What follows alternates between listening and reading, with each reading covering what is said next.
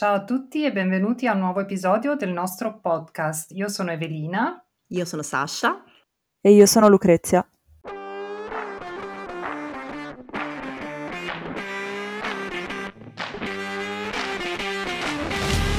Ciao, siamo Evelina, Lucrezia e Sasha e questo è il podcast di Mamme a Nudo. Cerchiamo di raccontare la verità sull'essere mamma, la verità nuda e a volte anche un po' cruda. Non siamo qui per dispensare consigli, ma per condividere i nostri dubbi e per mettervene altri, perché si sa, non esistono protocolli per essere brave mamme, o almeno noi ancora non li conosciamo. Oggi abbiamo due ospiti con noi, la dottoressa Alessandra Bramante, psicologa, psicoterapeuta specializzata in criminologia clinica e PhD in neuroscienze. È inoltre presidente e fondatrice della Società Marseille Italiana, di cui parleremo tra pochissimo. E abbiamo con noi anche la dottoressa Valeria Brenna, psicologa, psicoterapeuta e membro del direttivo della Società Marseille Italiana. Grazie di aver accettato il nostro invito, a voi due vi lasciamo la parola anche per spiegare che cos'è la Società Marseille internazionale e la Società Marseille in Italia. Grazie mille per l'invito.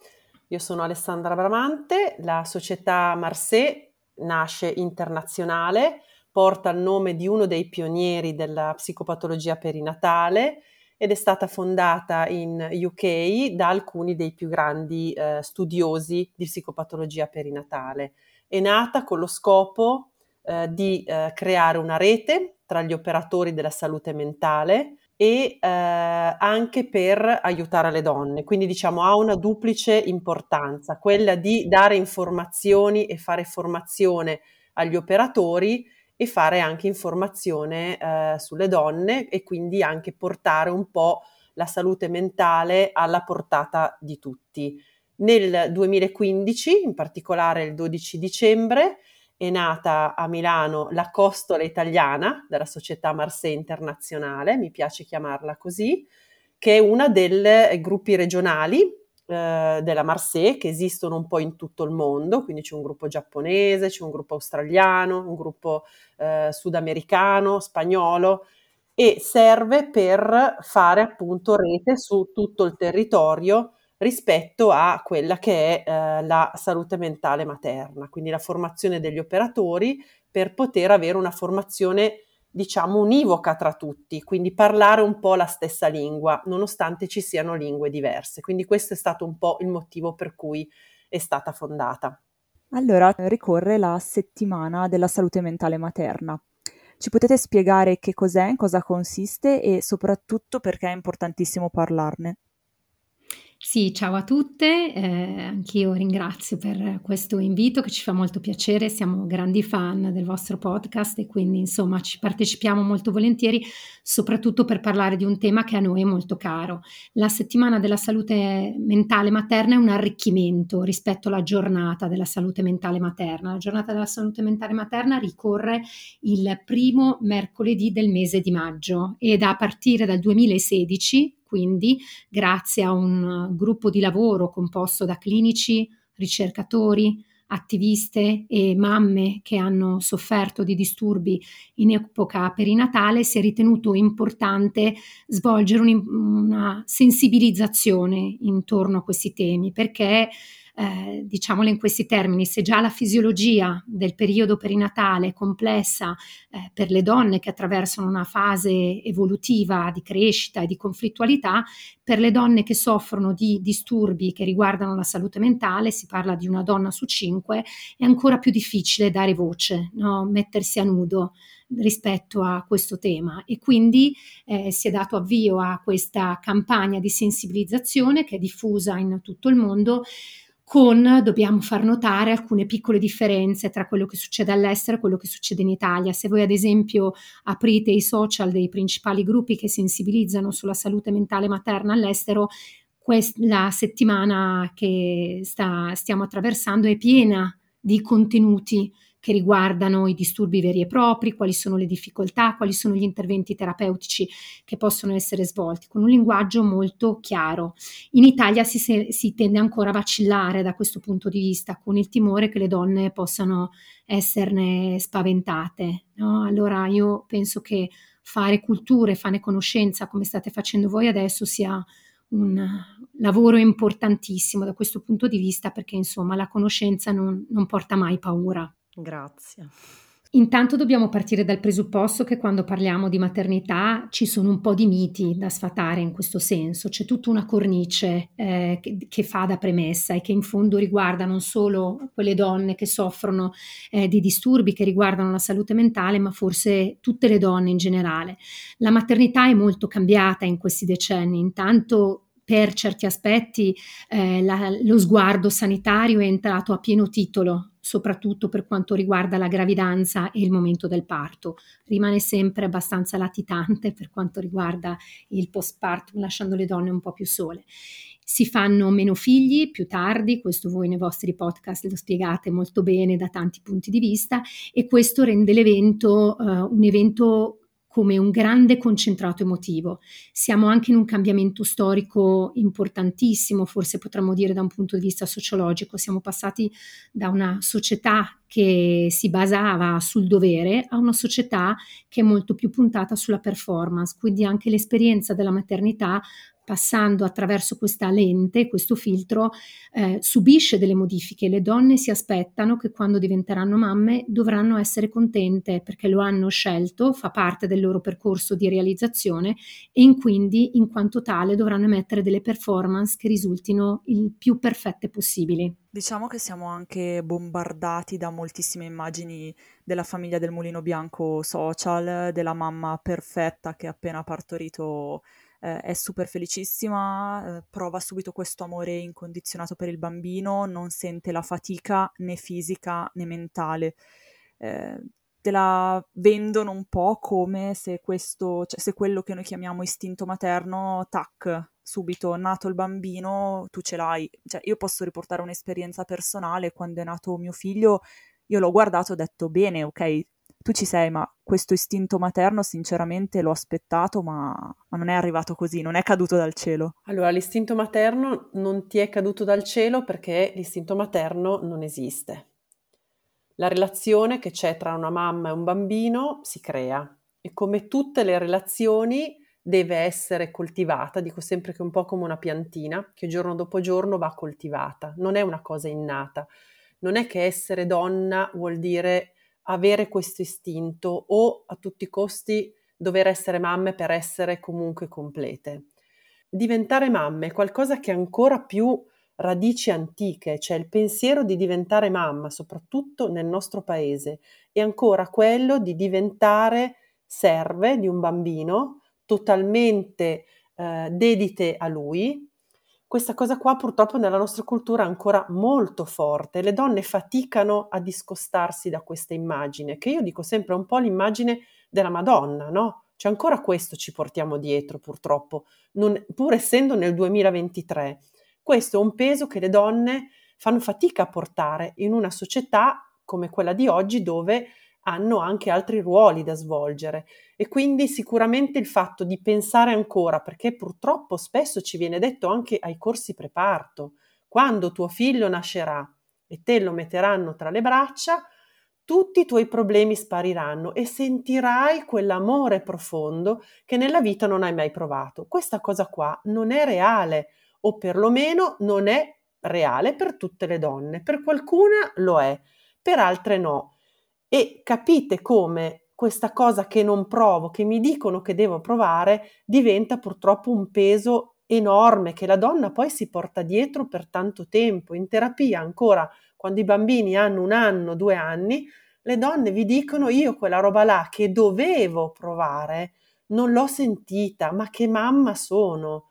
Quindi bisogna cominciare ai corsi preparto, raccontare alle donne che l'istinto materno non esiste, che la relazione col bambino è come la relazione che loro hanno avuto con il loro compagno. In certi casi è un fulmine a ciel sereno e ci si innamora, in altri casi è una relazione che si crea con il tempo, conoscendosi, amandosi e stando insieme. Sì, sono d'accordissimo Alessandra, infatti insomma ce lo diciamo sempre, no? che ogni tanto le mamme arrivano con la convinzione, la preparazione che sia una specie di pilota automatico no? che eh, entrerà naturalmente senza conoscere la strada, perché questa è la storia dell'amore, forse uno degli ultimi baluardi. Ogni tanto ci diciamo che forse questa mitologia dell'amore materno continua a durare eh, imperterrita per quanto si discosti dalla, dalla realtà, proprio perché uno spazio di idealizzazione lo dobbiamo mantenere per forza, no? per cui l'abbiamo tolto dalla coppia, l'abbiamo tolto forse dalla politica, forse dalla religione,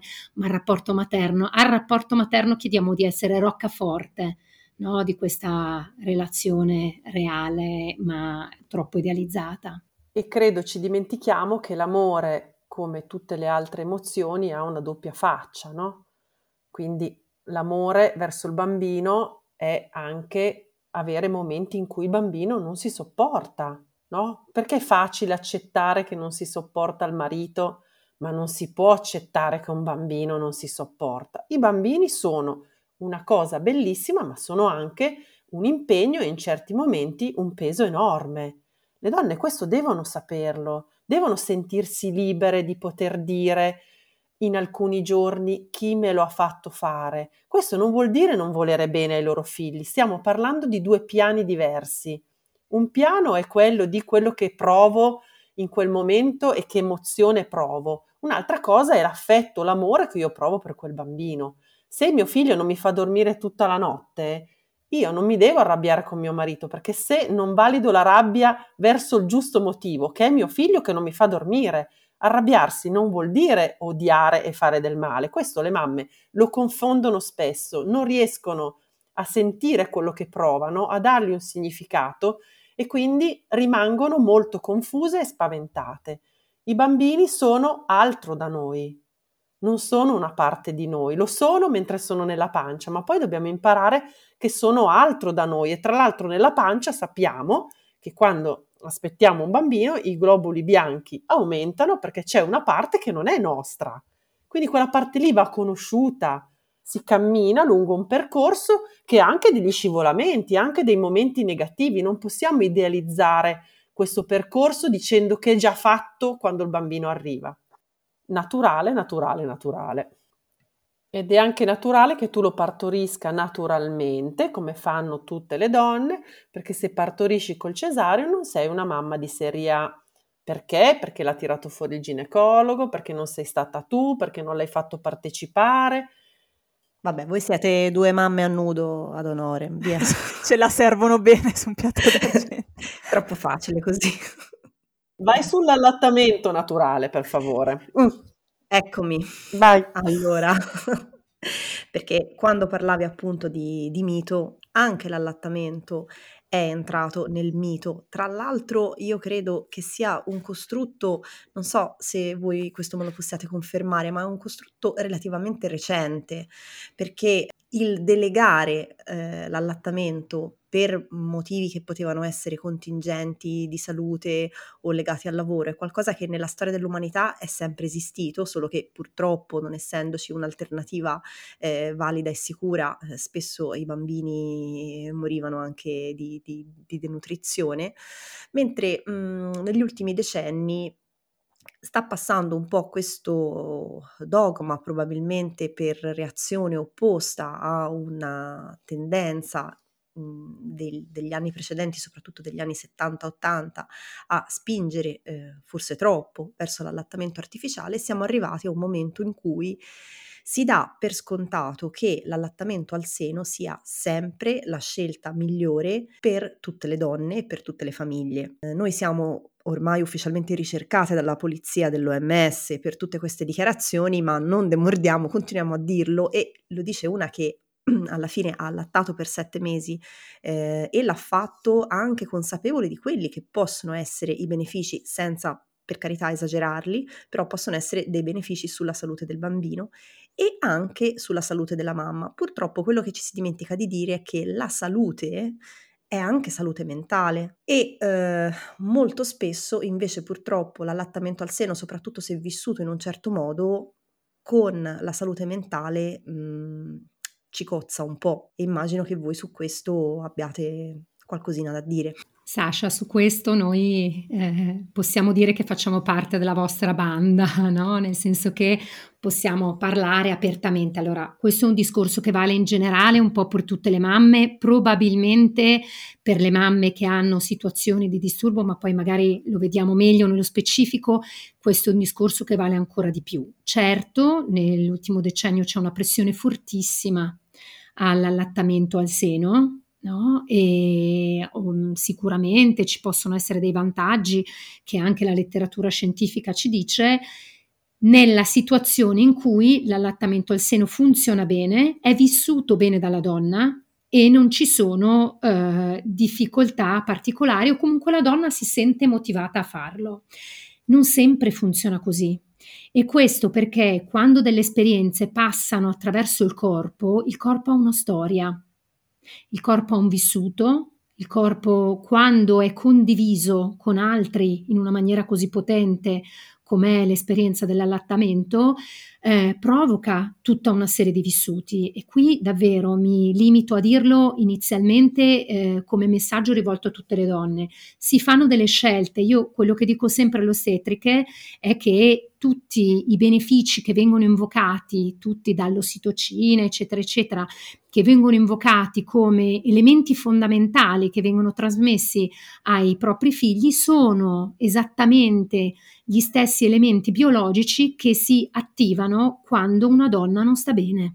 Quindi c'è da fare un bilancio, non ci possono essere dei percorsi tracciati che valgono per tutti. Allora, eh, detta francamente, io mi occupo di mamme da un po' di anni, Alessandra da qualche anno in più di me e nella nostra esperienza dobbiamo per forza dire che ci sono delle donne per cui la sospensione dell'allattamento al seno ha portato a un miglioramento da un punto di vista sintomatico di quadri clinici e che in altre situazioni ancora un programma di allattamento al seno con i tanti risvegli notturni non è compatibile.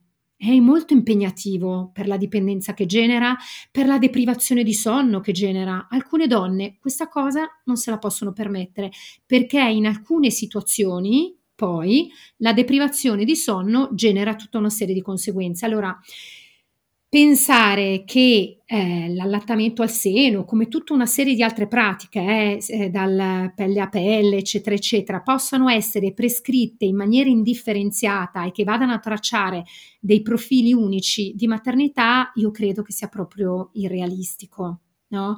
Allora, intanto va capito in primo luogo la donna che cosa vuole fare. Ci sono mille motivazioni che portano una donna a non voler allattare al seno, alcune delle quali possono essere giudicate dagli operatori e dalle operatrici sanitarie come non valide e non sufficienti, ma che se sono definite dalla donna stessa hanno tutto il diritto di esserci. Sta molto cambiando il rapporto col corpo, fortunatamente, e con l'autodeterminazione rispetto al proprio corpo.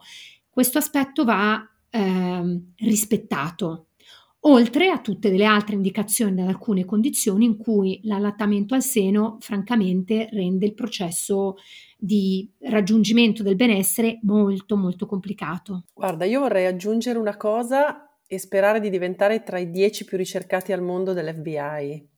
Cioè mi piace pensare che una donna possa scegliere cosa fare del suo corpo e questo vuol dire che se non ha voglia di allattare per motivi che possono sembrare futili ad altre persone, ma magari nella storia di vita di quella donna lì hanno un'importanza enorme, lo deve scegliere, deve poterlo scegliere. Lei deve essere informata su qual è la cosa migliore per lei e per il bambino secondo la scienza, secondo quello che le viene raccontato, ma lei ha diritto di scegliere perché il corpo è suo Valeria diceva una cosa importantissima, questa cosa è importante anche ricollegandoci a quanto abbiamo detto prima, rispetto al fatto di avere il bambino posato addosso dopo che è nato. Il corpo della donna è della donna, noi non sappiamo la storia di quella donna e dobbiamo chiedere il permesso per ogni cosa che ci accingiamo a fare, anche se nella nostra mente pensiamo che sia la migliore per lei e per il bambino potrebbe non esserlo per quella donna. Quindi devo chiedere il permesso. Hai voglia di avere il tuo bambino addosso? Sì? No. Ma non che se so che se dico no vengo giudicata come una mamma che non è una brava mamma, Perché il problema è questo. In Olanda, quando partorisci, ti chiedono se vuoi allattare al seno o se vuoi allattare con il biberon. È una scelta. Prima ti informano e poi ti danno la possibilità di scegliere.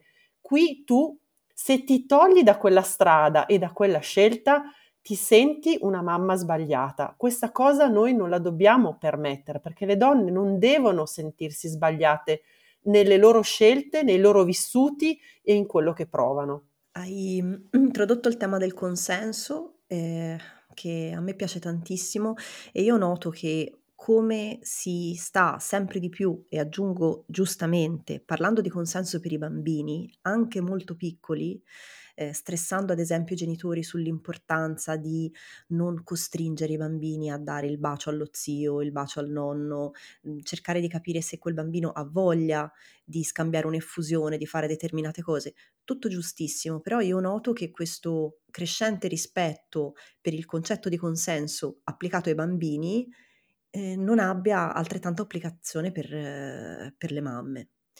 E è un paradosso, visto che noi siamo adulte in grado di decidere che cosa è meglio per noi da molto prima dei nostri figli. E invece Valeria hai toccato il tema della deprivazione del sonno, che a prescindere da allattamento o non allattamento, qualunque ne sia la causa, eh, per me è un tema, è proprio un cavallo di battaglia, ancora di più devo dire dell'allattamento, perché per me l'importanza del sonno, del mantenimento di mhmm, ritmi di sonnoveglia regolari è sempre stato importantissimo proprio per, per il mio benessere. Mi sono sempre accorta che se eh, alteravo troppo questi ritmi stavo male e quindi mh, mhmm, ero, era mia, una delle mie preoccupazioni principali nei confronti della maternità. E mh, mhmm, qual è la correlazione tra salute mentale e sonno? Allora, il sonno sicuramente è un fattore fondamentale, fondamentale in tutti i momenti di vita, no? Come giustamente dicevi tu, il sonno è qualcosa che ci serve da tutti i punti di vista. Proviamo a immaginare in un momento come eh, la gravidanza e la nascita di un bambino. Durante la gravidanza il sonno è importantissimo ed è fondamentale monitorarlo molto bene perché troppo spesso ancora si dice alle donne è normale non dormire in gravidanza. Non dormire in gravidanza non è normale. La donna ha bisogno, ha necessità di dormire durante la gravidanza anche perché la gravidanza, lo sappiamo, è un momento di forte preparazione per il postpartum che poi sarà un momento molto delicato anche da questo punto di vista. Certo bisogna capire perché non si dorme in gravidanza, non dormo perché faccio fatica a trovare una posizione, perché non ho sonno o non dormo perché rimugino tanti pensieri o delle paure. Quindi anche capire un po' già durante la gravidanza qual è il motivo che non mi fa dormire e poi chiedere aiuto rispetto a questo fattore. In postpartum ancora di più è importantissimo perché? Perché sonno, come dicevi, è sicuramente un indicatore di salute in generale e lo è ancora di più per la salute mentale, perché gli studi ci dicono che nelle patologie come la depressione e eh, ehm, il disturbo ossessivo compulsivo, quindi quelle che sono le patologie che poi si possono manifestare anche in un postpartum, il sonno è un fattore di rischio per la psicopatologia e quindi va identificato e va curato anche molto in fretta, in particolar modo, come diceva Valeria, quando ci sono delle situazioni psicopatologiche. Sì, da questo punto di vista diciamo che è solo negli, negli, ultimi anni che iniziano ad arrivare, noi lavoriamo in servizi che sono dedicati alla salute mentale perinatale, inizia ad arrivare anche qualche richiesta, eh, diciamo così, preconcezionale e in prima prima gravidanza per donne che soffrono di disturbi specifici, alcuni dei quali vedono nel controllo del sonno, nel mantenimento del sonno, nella tutela del sonno un fattore preventivo importantissimo. Penso alle donne che soffrono di disturbi bipolari, che eh, no, hanno la necessità di avere non solo, ad esempio, una terapia farmacologica che sia idonea alla gravidanza, che venga mantenuta in gravidanza e nel postpartum, ma anche che si applichino dei piani che ad esempio all'estero, no, mi viene in mente il Canada, sono dei piani di eh, parto e di postpartum in cui il sonno della mamma viene tutelato ad esempio attraverso la programmazione di un parto cesareo in orario diurno, attraverso la riduzione dei rooming in o di allattamenti, eccetera, eccetera, proprio per cercare di favorire il più possibile, in, con scopo preventivo, eh, la tutela del buon sonno, che ha una funzione nella regolazione dell'umore, nella regolazione del sistema immunitario, nella stabilizzazione dei processi di memoria, quindi nell'aiutare anche tutti quei processi psicologici che sono presenti in tutte le donne, ma nelle donne che soffrono di disturbi eh, mentali devono essere tutelati ancora maggiormente perché potrebbero essere perturbati dai disturbi stessi. Questo è un discorso che è importantissimo fare. Noi di solito come Società Marcello facciamo con gli operatori, con grande fatica, eh perché vuol dire aiutare e sostenere le donne nella richiesta, ad esempio, di un cesareo programmato e magari essendo psicologa o insomma ci si deve appoggiare allo psichiatra, eccetera, per riuscire ad ottenere questo tipo di, di, di, piano, però diciamo che qualcosina inizia ad affacciarsi adesso. L'Italia su questo davvero è molto indietro rispetto ai paesi stranieri. Io credo che almeno, non so Alessandra se sei d'accordo, ma che credo che potremmo essere paragonati a quello che succedeva negli anni 80, 90, esagerando eh, nel Regno Unito. Siamo a quel punto lì, no? per questo eh, rispetto a quello che ci dicevamo prima è bellissimo, è importantissimo e ci faccia tanto piacere trovare uno spazio eh, così dedicato per poter parlare appunto di quella famosa donna su cinque che avrà una qualche difficoltà nella gravidanza e nel postpartum no? perché il rischio a proposito di naturalezza è quello di appiattire ogni tipo di sintomo, ogni tipo di difficoltà al naturale processo di adattamento. Non è così. Sì, e la fatica si capisce molto quando ci troviamo delle donne a cui dobbiamo fare dei certificati. Per esempio, la signora soffre di disturbo bipolare, è consigliabile non fare rooming in, cioè facciamo sentire etichettata una donna che ha una problematica quando dovrebbe essere semplicemente no, la formazione di chi le accoglie in ospedale a capire che per quella patologia la donna ha bisogno di dormire, non che la signora si deve presentare, non deve allattare perché deve dormire, la signora non deve fare il room in, perché questo è brutto, ma poi dovrebbe essere diritto di chiunque, credo, eh, sia con malattie mentali o meno, poter dire io il rooming in non lo voglio fare. Voglio dire, ci possono essere mille motivi, non, mi sembra abbastanza violento il fatto di dire devi presentare un certificato, devi giustificare.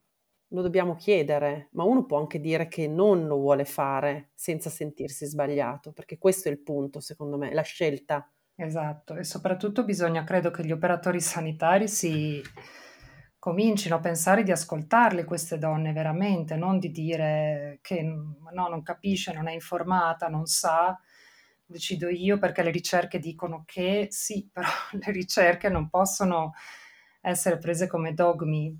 Sì, forse Evelina quello che possiamo cercare di fare è quello di aiutare le donne a prendere voce, no? Quello che noi stiamo sì. realizzando, la società Marse si occupa tantissimo di formazione perché è vero che è da lì che dobbiamo ripartire, perché se, se gli operatori sanitari che si occupano di materno-infantile si eh, sottolineano così tanto la necessità di alcune pratiche perché qualcuno gliel'ha insegnato. No? A me viene in mente quando nella discussione con una ginecologa relativamente al parto appunto no, di una mamma che soffre di un disturbo bipolare, lei a un certo punto mi ha detto ok ma eh, stai arrivando tu che mi dici queste cose nel mio percorso formativo stata, ci sono state colleghe tue che mi hanno parlato di tutt'altro.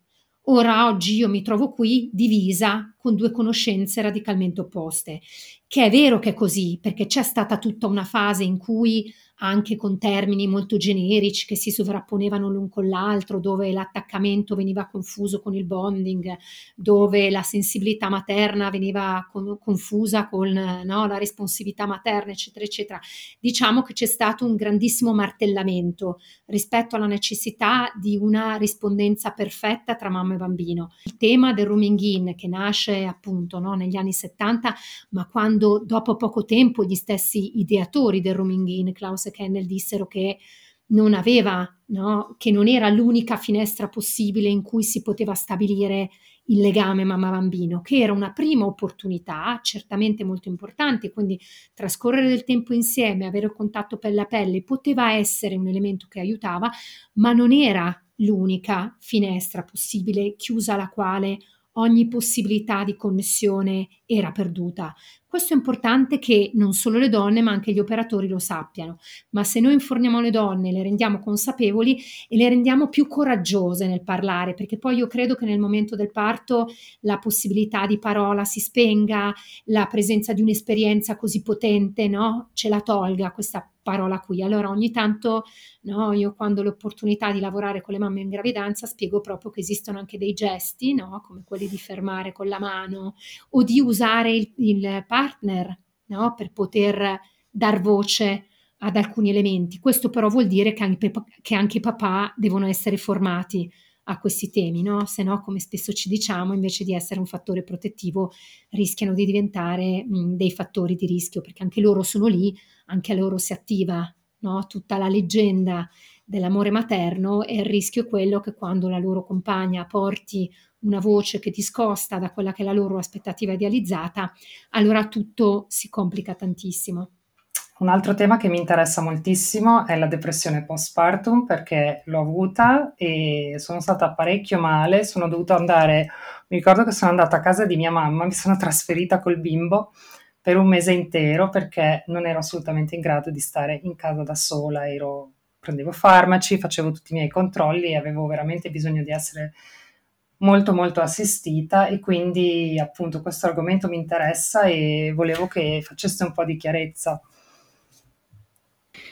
Allora, grazie per questa domanda importantissima, perché la depressione postpartum è l'unico, diciamo così, disturbo che ha negli ultimi, diciamo, vent'anni forse in Italia ha avuto neanche, forse 15, ha avuto il diritto di entrare no? nella psicopatologia perinatale. Noi ogni tanto diciamo che l'asso piglia tutto della psicopatologia perinatale. La depressione postpartum è una condizione importante che può insorgere, che riguarda un certo numero di donne, è una depressione che si può manifestare dalla quarta, quinta settimana dopo il parto, perché rispetto a quello che c'è prima è importante fare una bella distinzione tra la baby blues, che non è un disturbo psicopatologico, ma è una condizione di labilità emotiva che insorge da poche ore dopo il parto fino a un paio di settimane dopo il parto, che riguarda un gran numero di donne, perché le statistiche ci dicono anche che arriviamo a toccare il punto del 70 80% di donne ed è fatto da questo stato un po' di ripiegamento, di labilità, di facilità al pianto, eccetera, eccetera, ma riguardando un numero così significativo di donne capite bene che noi non la possiamo considerare una condizione psicopatologica, no? Perché la psicopatologia è quello che ci dice non in cosa le donne sono simili, ma in cosa le donne differiscono. Quando trascorrono queste settimane una condizione di malessere persiste, si aggrava o si manifesta per la prima volta ed è fatta come in altri momenti della vita, perché la depressione non è diversa da altri momenti della vita, forse il focus è, è quello che si sposta sulla propria sensazione di incapacità legata al ruolo materno no? perché come dicevamo prima ci sono due piani che si sovrappongono, quello della crisi evolutiva con cui noi tutti esseri umani ci interfacciamo, la ricerca di senso, l'ampliamento dell'identità, noi è come se la nostra identità fosse una casa e diventando mamme si amplia di una stanza. Per quanto possiamo essere entusiaste di avere spazio in più, dobbiamo poterci trasferire una residenza emotiva, sentirla a casa nostra, eccetera. Questo è un processo che più o meno insomma, no, riguarda tutte le donne che può essere più o meno faticoso. Quando questo processo è letto attraverso le lenti della depressione vengono appunto sentimenti di tristezza, facilità al pianto, da non dimenticare nel periodo postnatale anche l'aspetto di ansia e di irritabilità. Alcune donne, ad esempio, potrebbero non sembrarci depresse perché non hanno tutta la parte di ritiro, di tristezza, eccetera, ma hanno invece la parte di irritabilità, di scontentezza, di... sono depressioni un pochino più agitate da questo punto di vista. Anche qui va monitorato tutto l'aspetto legato al sonno, all'alimentazione, quindi degli aspetti un po' più eh, legati al corpo No? Però questa distinzione è importante farla ed è importante tenere presente che mh, insomma no? sono tante le condizioni che possono manifestarsi nel postpartum come in tutti gli altri momenti della vita. Fino a questo momento la depressione nel postpartum è quella che ha raccolto la maggior parte di interesse. Adesso c'è qualche sguardo in più rispetto ai disturbi d'ansia e ci si è spostati anche a prestare attenzione anche alla gravidanza, perché quello che la letteratura ci dice è che le donne che manifestano depressione nel postpartum nel 50% dei casi erano già depresse in gravidanza. Quindi no, vuol dire che forse c'era una finestra di intervento che poteva essere effettuata prima. Anche qui eh, no, c'è un altro elemento da tenere in considerazione, Oggi in, in Italia soprattutto sono tantissimi progetti di screening che vengono effettuati sia in gravidanza che nel postpartum per curare la depressione per intercettare, scusate, il rischio di depressione per poi eventualmente curarla. Il problema è che poi i centri specializzati che siano capaci di rivolgersi e farmacologicamente e psicoterapeuticamente al indirizzare i disturbi del periodo perinatale non sono così tanti. Secondo me un'altra distinzione importante da fare è quella tra la tristezza e la depressione, nel senso che io dico sempre alle mamme, quando appunto sono tristi dopo la nascita di un bambino, quello che chiamiamo un po' disturbo dell'adattamento no? a questo nuovo ruolo, questa tristezza è, una è un'emozione congrua con quello che stanno provando, perché dico sempre avere un bambino è perdere qualcosa, no? Perché perdi la libertà, perdi i tuoi ritmi, perdi il tuo lavoro. Per un periodo una donna perde tanto e quindi è giusto essere tristi, ma la depressione è una malattia. Cioè, questo le donne lo devono sapere. Depress- con la depressione non ci si cura da sole, la depressione ha bisogno di essere curata con la psicoterapia, se non è diciamo di grado elevato, ma se è di grado severo ha bisogno di un farmaco. Mi ricollego rispetto al farmaco, una cosa importante perché troppo spesso ginecologi, mm, pediatri anche, è successo, farmacisti, ma psichiatri stessi interrompono la terapia farmacologica alle donne durante la gravidanza o durante l'allattamento. Questo è un errore enorme. Lo dico perché mi piacerebbe che le donne che ci stanno ascoltando, come diceva prima Valeria, imparassero a essere consapevoli, perché se diventano consapevoli loro aiutano anche gli operatori a lavorare meglio. La terapia farmacologica non va mai interrotta, soprattutto se compatibile con l'allattamento e con la gravidanza. Se non è compatibile, va cambiata ma già in età fertile andrebbe data sempre una terapia di un certo tipo compatibile con la gravidanza.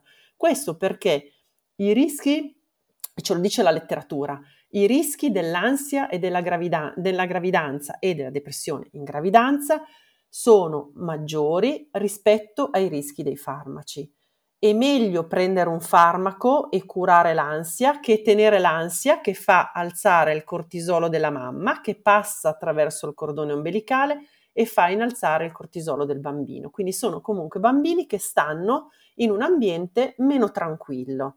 Quindi il farmaco non va mai interrotto, neanche se appunto vi dice il farmacista, cosa che purtroppo ve lo faccio come esempio, ma ci capita spesso e su questo con Valeria ne parliamo, signora, ma no, ma come? Ma lo sa che con quel farmaco lì non può allattare, quando il farmaco è assolutamente compatibile con l'allattamento e ovviamente una mamma si sente persa. Quindi questo è un punto importante, la consapevolezza del fatto che la depressione, e poi adesso vedremo quali altre patologie necessitano di una terapia farmacologica che fa bene alla mamma e fa bene al bambino, ovviamente deve essere data da uno specialista che conosce l'ambito perinatale.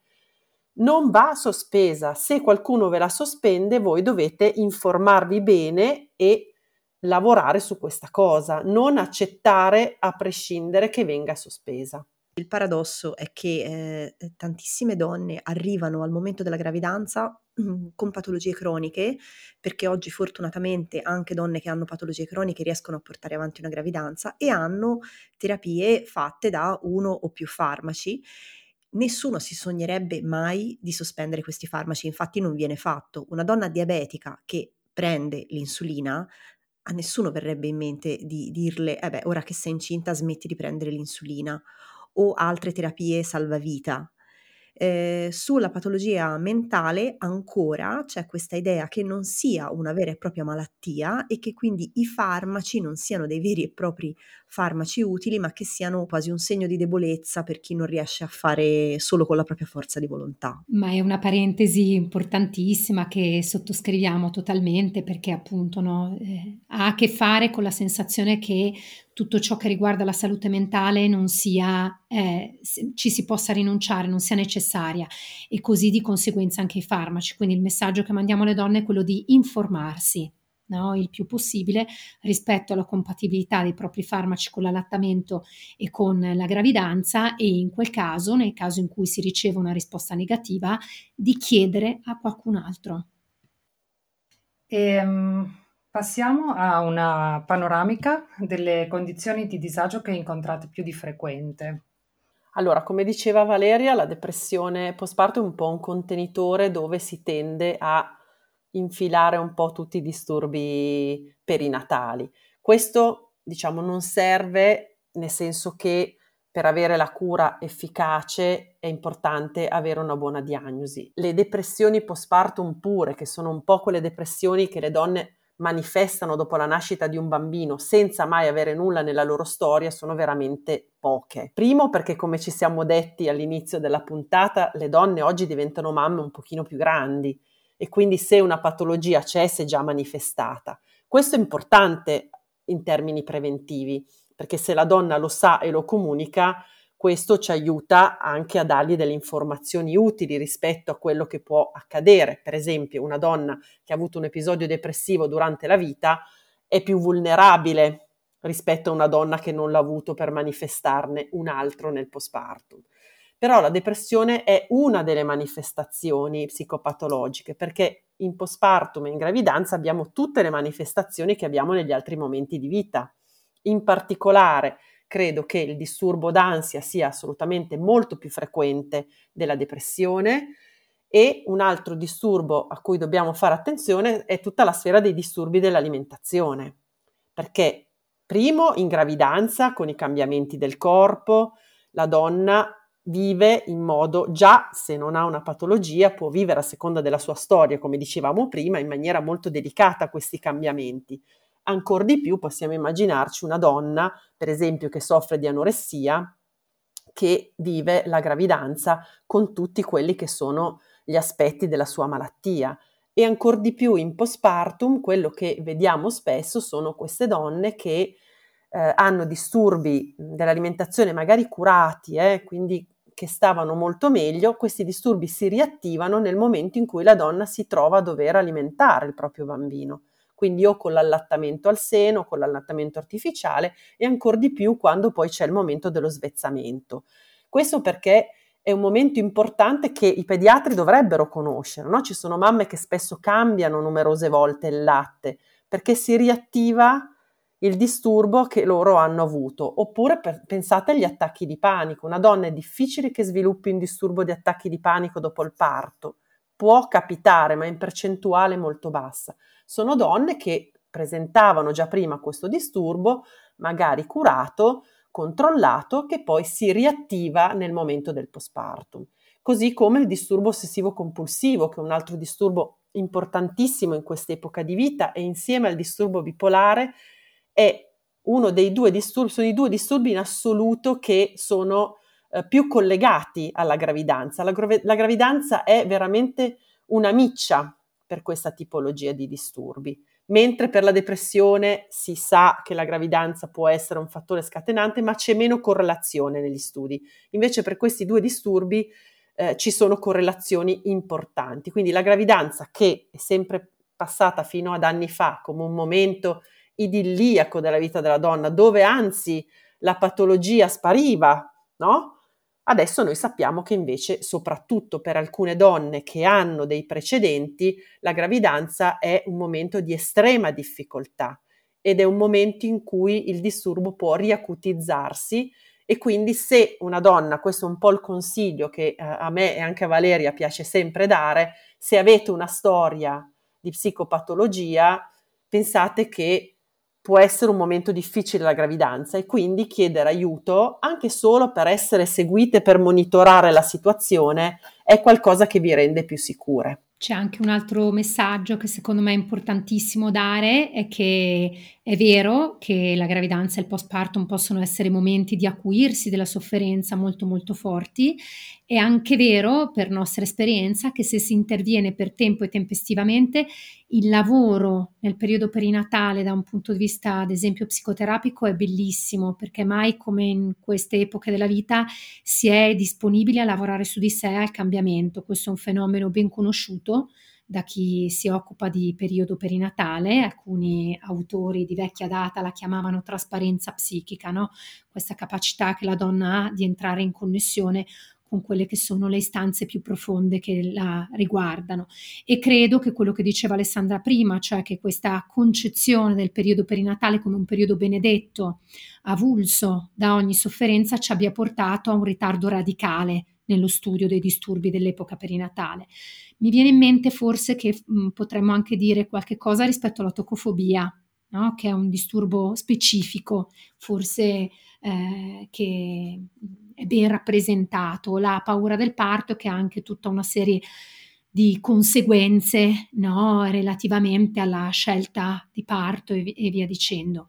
Il problema della tocofobia è che una fetta eh, di, di donne che soffrono di tocofobia lo sanno ancora prima di partorire c'è una forma di tocofobia che è la tocofobia primaria, in cui ad esempio le donne già da giovane età hanno sviluppato questo timore. La paura del parto si compone di tante componenti, non è solo la paura del dolore, può essere la paura dell'esposizione ad ambienti sanitari, può essere la paura di perdere il controllo, ha tante declinazioni. Qual è il problema?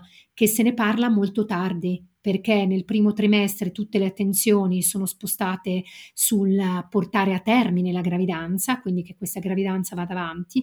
Nel secondo trimestre, approfittando del fatto che naturalmente l'ansia tende ad essere un pochino diminuita, i sanitari procrastinano il problema e non se ne discute e poi a volte noi psicologi ci troviamo nelle ultime settimane prima del parto a cercare di intervenire quando però ormai il tempo è veramente poco. Se una donna decide di affrontare e di lavorare su questa paura perché ci tiene magari particolarmente ad effettuare un parto eh, vaginale. Quando invece eh, si opta per un parto cesareo, diciamo che in alcune situazioni è ancora necessario richiedere questo certificato. E un'altra situazione che mi veniva in mente è quella che riguarda che non è, un vero, non è una vera e propria diagnosi psichiatrica perché non ha un riconoscimento nei manuali ufficiali di diagnosi, ma molte di noi che si occupano di perinatale sanno bene che cosa siano i disturbi nella relazione mamma-bambino. Rispetto a tutto quello che abbiamo detto prima dell'istinto materno e di come ci possa volere un bel po' di tempo perché nasca un legame con il proprio figlio, dobbiamo anche dire che ci sono alcune donne che nel processo di divenire madri eh, fanno fatica o sviluppano anche dei sentimenti eh, negativi e quindi a molte volte e poi successivamente sviluppano depressione. Quindi a volte queste donne vengono trattate come se fossero donne con depressione postpartum, ma invece è proprio la difficoltà nella relazione con il proprio figlio che deve essere indirizzata. Ecco, voi mh, purtroppo intervenite a volte anche su situazioni molto molto gravi. Quali possono essere i segnali di pericolo, fattori di rischio e come fare, se, se si può fare, a intercettare le situazioni più gravi. Allora, la situazione diciamo più grave all'interno della psicopatologia perinatale è sicuramente la psicosi puerperale, che è una condizione fortunatamente molto rara perché si manifesta uno o due casi ogni mille parti, quindi non parliamo di numeri esagerati, però sapendo quanta gente partorisce, comunque sono casi che accadono. È in assoluto quella più grave perché è la patologia in cui eh, non c'è contatto con la realtà, quindi c'è la presenza di deliri e allucinazioni e eh, sono situazioni che richiedono ospedalizzazione, sono delle emergenze mediche. questo, allora, è importante che le donne la conoscano. Io penso sempre che le donne a cui noi parliamo non abbiano paura. Siamo noi che abbiamo paura di parlare alle donne, perché le donne, se sono consapevoli di ciò che può accadere, possono far sì che questo non si verifichi. Tra i principali fattori di rischio per la psicosi puerperale c'è eh, la mancanza di sonno, che quindi un indice torna, ce lo siamo già detti prima e su questo con Valeria stressiamo sempre moltissimo gli operatori perché è importante che le donne dormano. Sappiamo che veniva fatta la deprivazione di sonno ai soldati per fargli dichiarare qualsiasi cosa, non dormire può diventare veramente una, uh, una cosa grave che può portare le donne a uh, perdere il contatto con la realtà e i rischi ovviamente eh, sono, come, come si può immaginare, elevati sia per il suicidio materno che per l'infanticidio. È vero che sono eventi rarissimi, con la depressione postpartum per esempio, e mi piace sempre dirlo alle donne, non si arriva ad uccidere i figli, sono situazioni di estrema gravità dove appunto sono presenti deliri e allucinazioni con patologie trascurate, non identificate, che diventano sempre più gravi fino ad arrivare a questo culmine. Per questo, come Valeria diceva prima, è importantissimo intercettare la psicopatologia in epoca perinatale perché è importante in termini preventivi. La psicosi puerperale, lo dicevamo, è molto rara, una volta si manifestava in ospedale perché ha una, un onset molto veloce, nel giro di pochi giorni fino a eh, anche un mese, però nei primi giorni, è, eh, se non, soprattutto se non si dorme, è importante saperlo che si può manifestare. Oggi si sta poco in ospedale perché se il parto va bene in due giorni si è a casa, quindi è più difficile da vedere. Una volta che si stava in ospedale anche cinque giorni era più facile intercettare. Quindi forse il fatto che oggi sappiamo che come se ne accadessero di meno, in realtà non è che ne accadono di meno, ma facciamo più fatica a intercettarle, soprattutto nell'ambito ospedaliero. È importante conoscerla, credo che sia molto importante che la conoscano i papà, perché quando le donne stanno così male non sono in grado di rendersi conto del loro disagio, mentre i papà, come si diceva prima, se sono informati, sanno cosa vedere nelle loro compagne, possono prevenire, appunto portandoli in ospedale con una cura tempestiva, si risolvono anche in maniera molto veloce. Certo che ah, lasciano nelle donne un vissuto importante, però ecco, la prevenzione in questo caso è fondamentale, i papà sono fondamentali perché l'intercettare è vedere che cosa sta succedendo in quella donna, non è più quella di prima, è cambiata, cambia spesso umore, passa dal ridere al pianto, quindi repentini cambi d'umore, problemi di sonno, molta irritabilità, tanta ansia, il fatto di dire cose strane che non sono nella normalità. Tutti questi sono segnali che se intercettati servono tempestivamente a intervenire, quindi anche poi la presa in carico, se la presa in carico è veloce, anche la risoluzione del problema è più veloce. Pongo una domanda sia ad Alessandra che a Valeria. Qualora ci fosse una donna che si renda conto di avere un qualche disagio, eh, a chi si può rivolgere o qual è il percorso che, che può intraprendere? Grazie Lucrezia, è importantissimo ricordare alle donne che esistono in ogni regione dei servizi a cui ci si può rivolgere, diciamo intanto dei servizi rivolti a tutta la cittadinanza, penso ad esempio ai consultori che sono appunto presenti su tutto il territorio nazionale, che possono essere dove c'è la psicologo o lo psicologo e che sono una prima porta d'ingresso per chiedere aiuto. Esistono anche gli ambulatori relativi alla salute mentale che stanno dentro ai dipartimenti di salute mentale. Ogni ospedale ha i suoi eh, centri, in alcune regioni si chiamano CPS, in altre si chiamano CSM, in altre si chiamano CIM Alcune realtà, in alcune regioni, esistono poi invece degli ambulatori specifici di salute mentale perinatale che chiaramente sono i servizi d'eccellenza a cui rivolgersi, in cui di solito c'è sia la figura dello psicologo che la figura dello psichiatra perinatale. Però diciamo che ogni porta d'ingresso può essere, ad ogni porta d'ingresso si può bussare ed è importante chiedere aiuto, anche il pediatra qualche volta in mancanza di altri riferimenti può essere un accesso, poi anche qui dipende dalla cultura dei singoli operatori no? la capacità di inviare sul territorio. Però per questo io credo che i consultori e l'ambulatorio della salute mentale siano i principali interlocutori. E le donne devono chiedere aiuto. Questo è un punto chiave. Andiamo oltre, superiamo lo stigma che c'è verso la salute mentale, perché il cervello è un organo che si ammala come gli altri organi del corpo. Io dico sempre, se uno ha un infarto, non è che gli si chieda mentre è sul lettino, senta, ma lei che ha l'infarto vuole essere ricoverato o preferisce cavarsela a casa? No, viene ricoverato perché è un'emergenza medica se tu hai una problematica psichiatrica grave, ci si pone il problema del fatto che il reparto psichiatrico per una donna gravida non è proprio così bello e sicura che vogliamo fare questo ricovero?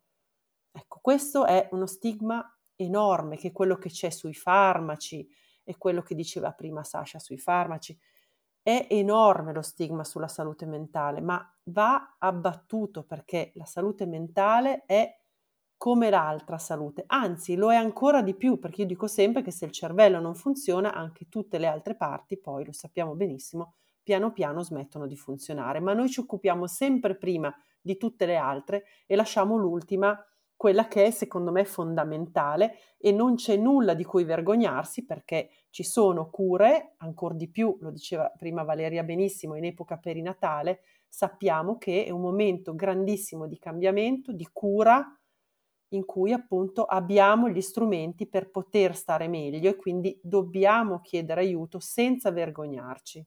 Quindi l'invito alle mamme è quello di mettersi a nudo. Grazie Alessandra e Valeria, il vostro intervento è stato preziosissimo, eh, siete state chiare, limpide, dirette e avete eh, contestualizzato dei pensieri che mm, diciamo noi abbiamo, esprimiamo e che eh, spesso devo dire in realtà scaturiscono un po' anche da, da, da, un nostro sentire, però è stato anche confortante vedere una contestualizzazione scientifica di quello che è il nostro sentire, insomma, perché poi le opinioni sono importanti, ma i, i dati lo sono, lo sono ovviamente di più. Quindi grazie tantissimo per aver accettato questo invito e eh, metteremo nella descrizione del podcast anche alcuni riferimenti, visto che abbiamo parlato di farmaci e gravidanza, farmaci e allattamento, eh, dei eh, centri antiveleni di Bergamo e di Firenze, che sono solo due tra i principali presenti sul territorio italiano in cui possono essere dati, eh, date delle informazioni da parte di tossicologi sulla reale compatibilità di tutti i farmaci esistenti con le condizioni di gravidanza e allattamento. Questo per ribadire che ehm, se stiamo prendendo un farmaco non fermiamoci davanti al primo smetti di, smetti di prenderlo e cerchiamo di andare un pochettino più a fondo. Grazie ancora. Grazie a voi Grazie per l'invito. Grazie. Grazie. Ciao a tutti. Ciao a tutte e tutti con un nuovo episodio. Ciao, ciao, ciao. ciao.